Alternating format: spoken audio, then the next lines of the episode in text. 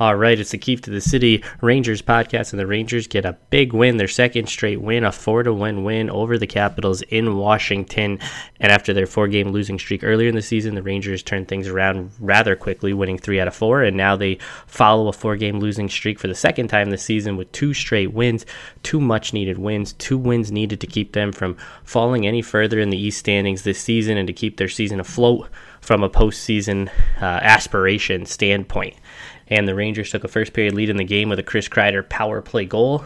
Um, they added on to that lead in the second with two goals, uh, less than a minute apart from Alexis Lafreniere, his second of the season, followed by a Ryan Strome goal where he just sort of threw it on net from the blue line.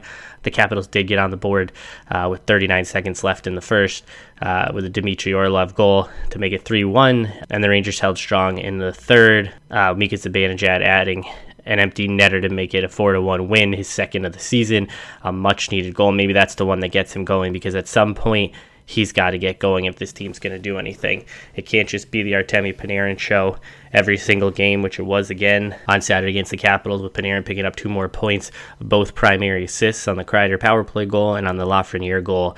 And uh, I will say, for the first time this season, David Quinn did something substantial change this team's fortunes.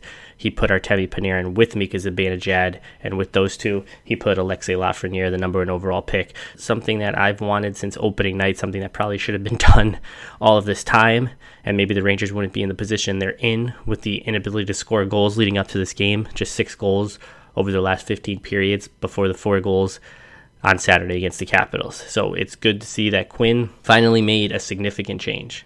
He made a drastic lineup change. He put the kid with the two superstars, put the two superstars together the way they should always be, not just in three on three overtime, not just in power plays, not just when the team's trailing in the final minutes of regulation.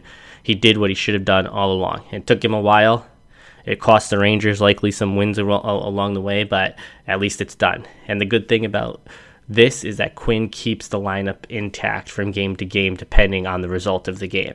If the Rangers lose, he'll switch the lineup. If they win, he'll keep everything the same.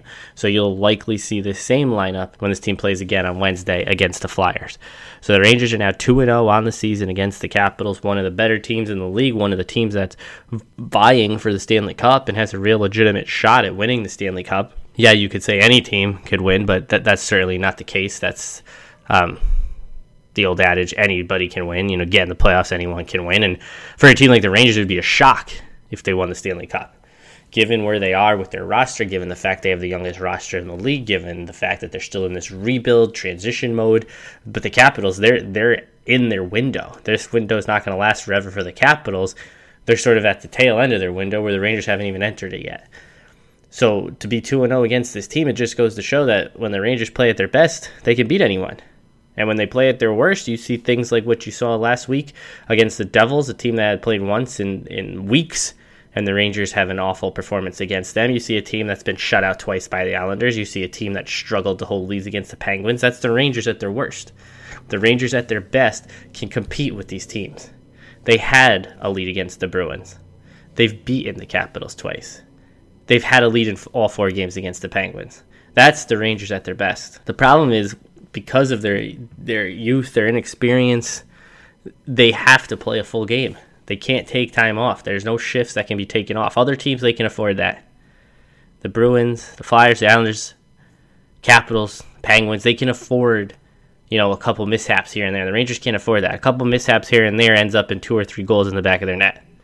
They're not at that point yet where they can, you know, have a bad few shifts together have a bad period and overcome it. They're not there yet. They have to play a full, complete game, and they've done that now against the Capitals in two games. And the game on Thursday, they were lucky to win in Philly. They did everything they could to lose. They couldn't score on a full two minute five on three. They couldn't score on breakaways. They couldn't score on penalty shots. They couldn't score on a power play in overtime. They blew the lead with a minute 14 left in the third. They did everything they could to lose, and they were fortunate enough to win. On Saturday, they were the better team from start to finish, dominated play dominated play. Everybody played well. And that's what the result is a three goal win over a team that's really contending for the Stanley Cup. It was easily the Rangers' best performance of the season. Easily. And and after that, I'd say their their next best performance was probably the second game of the year where they answered that 4 nothing shutout to the Islanders with a 5 nothing shutout of their own. But this performance, the the because it was on the road, because the opponent, because the Rangers have struggled so mightily to score goals, it was their best to me, their best performance of the season. And now let's see if they can continue it. This happened the last time they lost four in a row. They followed it with three wins in four games, and the only loss was an overtime loss. This time they've lost four straight. Now they followed it with a shootout win. They followed it with a regulation win. And now they'll see the Flyers again on Wednesday. And then they'll follow it up with the Bruins on both Friday and Sunday. So three tough games in a row. Like we've said all season, there's, there are all tough games this year. There are no easy games. The East is a gauntlet. Because even after that, they see Buffalo and New Jersey for the next three games. Buffalo once, New Jersey twice. New Jersey has their number. They've struggled with Buffalo this year and last year. It's it's not easy but they've done enough to make sure that they didn't completely fall apart. And if they had lost these last two games, yes, they would have completely fallen apart. The season would have been over from a postseason perspective. Because as it stands right now, there's still two full wins and four points behind the Penguins, Capitals, and Flyers, who are all tied with 19. So that's two games they have to pick up somewhere along the way. And they've played as many as the Capitals and the Penguins and two less than the Flyers. They trail the Islanders by four points and they've only played one less than them, and they only have a one point lead on the Devils, and they've played four more games than them. So they're not in a great spot. They're in a better spot than they were you know, before these last two games, but they have a long way to go. A long way to go to erase the disaster that was the first quarter of the season when they went 4 7 and 3.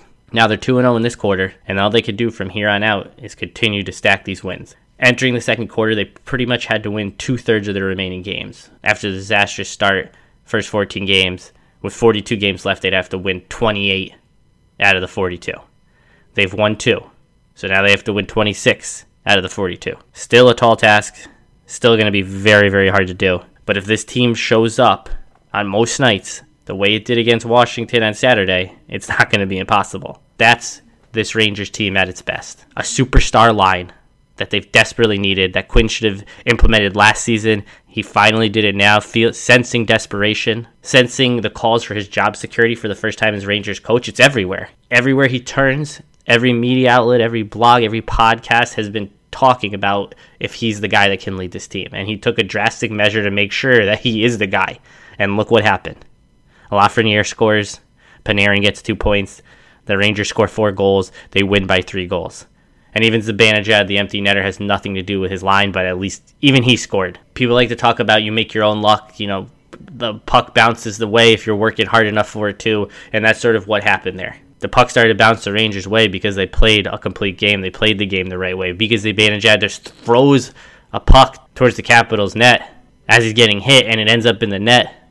Those are the types of things that happen when your fortunes change, when you're doing everything right, and you deserve to win. So the last time the Rangers ended a four-game losing streak, Lafreniere scored the overtime winner. I thought maybe that was the goal that would save the season. It wasn't. They get that big win against Philly the other night. They come back with this win. Maybe this is what saves the season. Maybe this is what turns around the season. Maybe this is what launches the Rangers up the East standings and into a postseason spot. They saved their season from completely tail spinning, from, from completely getting out of control, and from talks about what this roster needs to do for next season, what they need to change with the coaching staff. They ended those with the last two wins, but they still have a long way to go. At least their season's alive from a postseason perspective. So that'll do it for today. Rangers Flyers on Wednesday night. I'll be back on Thursday to talk about the game. Thanks for listening.